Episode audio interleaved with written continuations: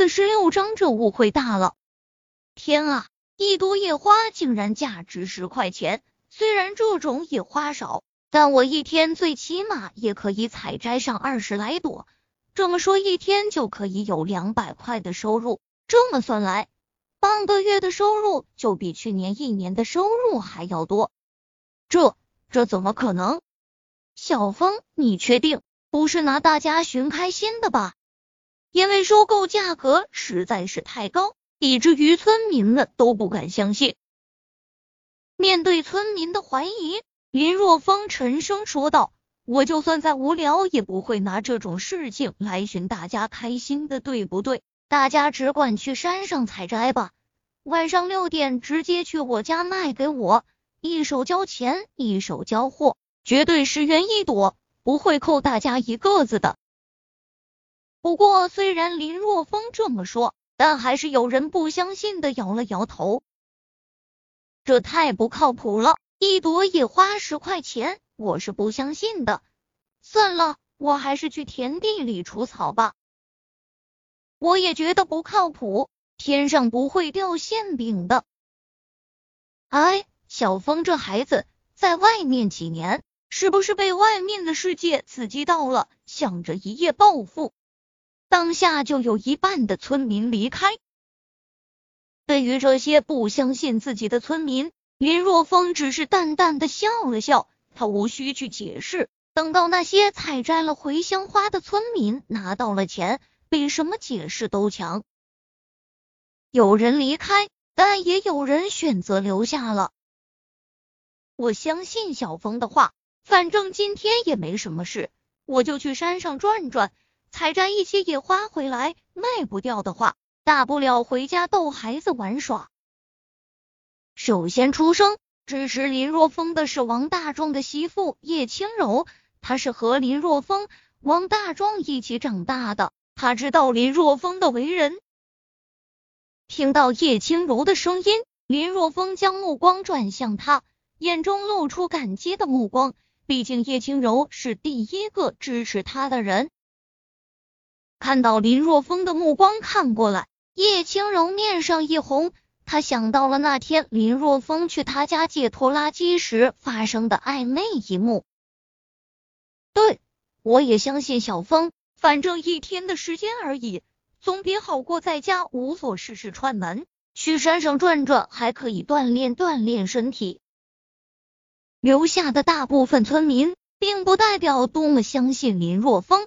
但是他们不介意试一试，当然，最主要的是他们没有丝毫的损失。当下就有很多人回家带上水，然后向着大山进发。等到村民都散得七七八八的时候，杨大富这才有些犹豫的说道：“小峰啊，我说话你别不爱听啊！你说的这方法真的靠谱？不会是别人坑你的吧？”呵呵，村长，你就放心吧。”林若风笑着说道，“这条路绝对靠谱，不怕告诉你，这次回来我带了十万现金回来，就是为了收购野花的。十万现金？”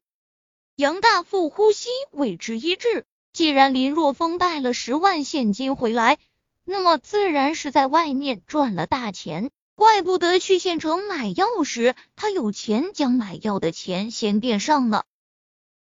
想到这里，杨大富说道：“昨天我和夏书记商量了一下，觉得这些给孩子的药应该买，咱穷不能穷孩子。待会我就将钱还给你。”不用了，林若风摆了摆手：“这些药就当是我为小林村做出的贡献吧。”现在他可以大批量的生产丰胸乳膏，而且有稳定的销售渠道。那些药钱他现在不用放在心上了。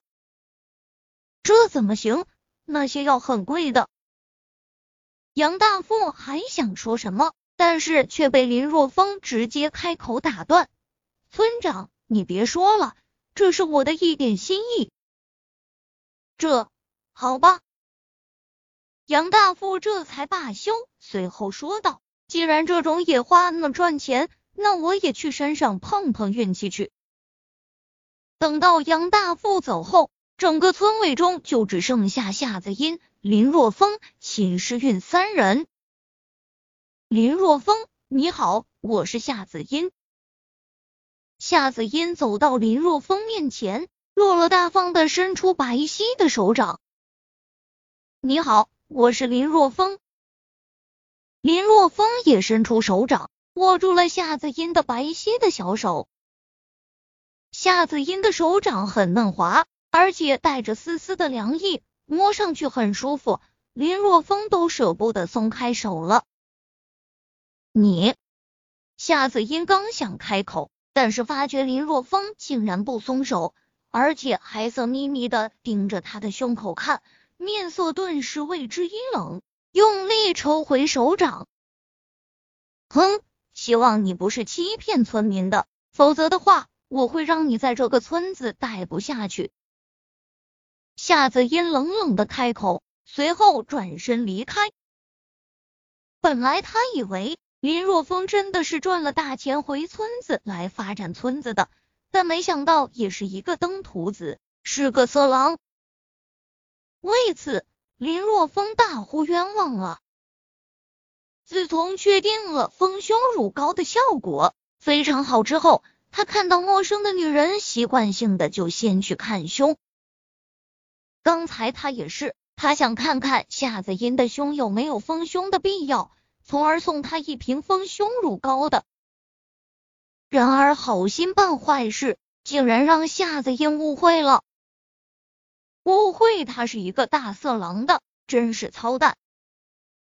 不过虽然误会了，但是林若风发现夏子音没有丰胸的必要了。哼，原来你是这样的人，我真是看错你了。和你住在一起，我觉得很危险。看着林若风，秦时运满脸的戒备之色。林若风无语。这可真是黄泥巴掉进裤裆，不是屎也是屎了。很快来到了中午时分，林若风还没吃饭呢，就有村民来到了他的家中。韩姐，小峰在吗？我是来卖野花的。村中的张翠花手中拽着几朵茴香花，怀着忐忑的心情来到林家。张婶，我在的。林若风迎了出来，看着张翠花手中的茴香花，笑着说道：“张婶一上午收获不错，这个找了很久就找到这么八朵，不知道你要不要啊？”张翠花小声说道：“要啊，当然要，我在村委会都说的很清楚了，不管有多少都要的，钱管够。”林若风接过张翠花手中的茴香花，从身上掏出一百元递给他。接过一百元，张翠花简直不敢相信自己的眼睛。他早上无所事事，于是就去山上转转，采了几朵茴香花。没想到林若风真的十元一株收购，一百元大钞就拽在手里，这不是假的。原来野花真的可以卖钱，快来看！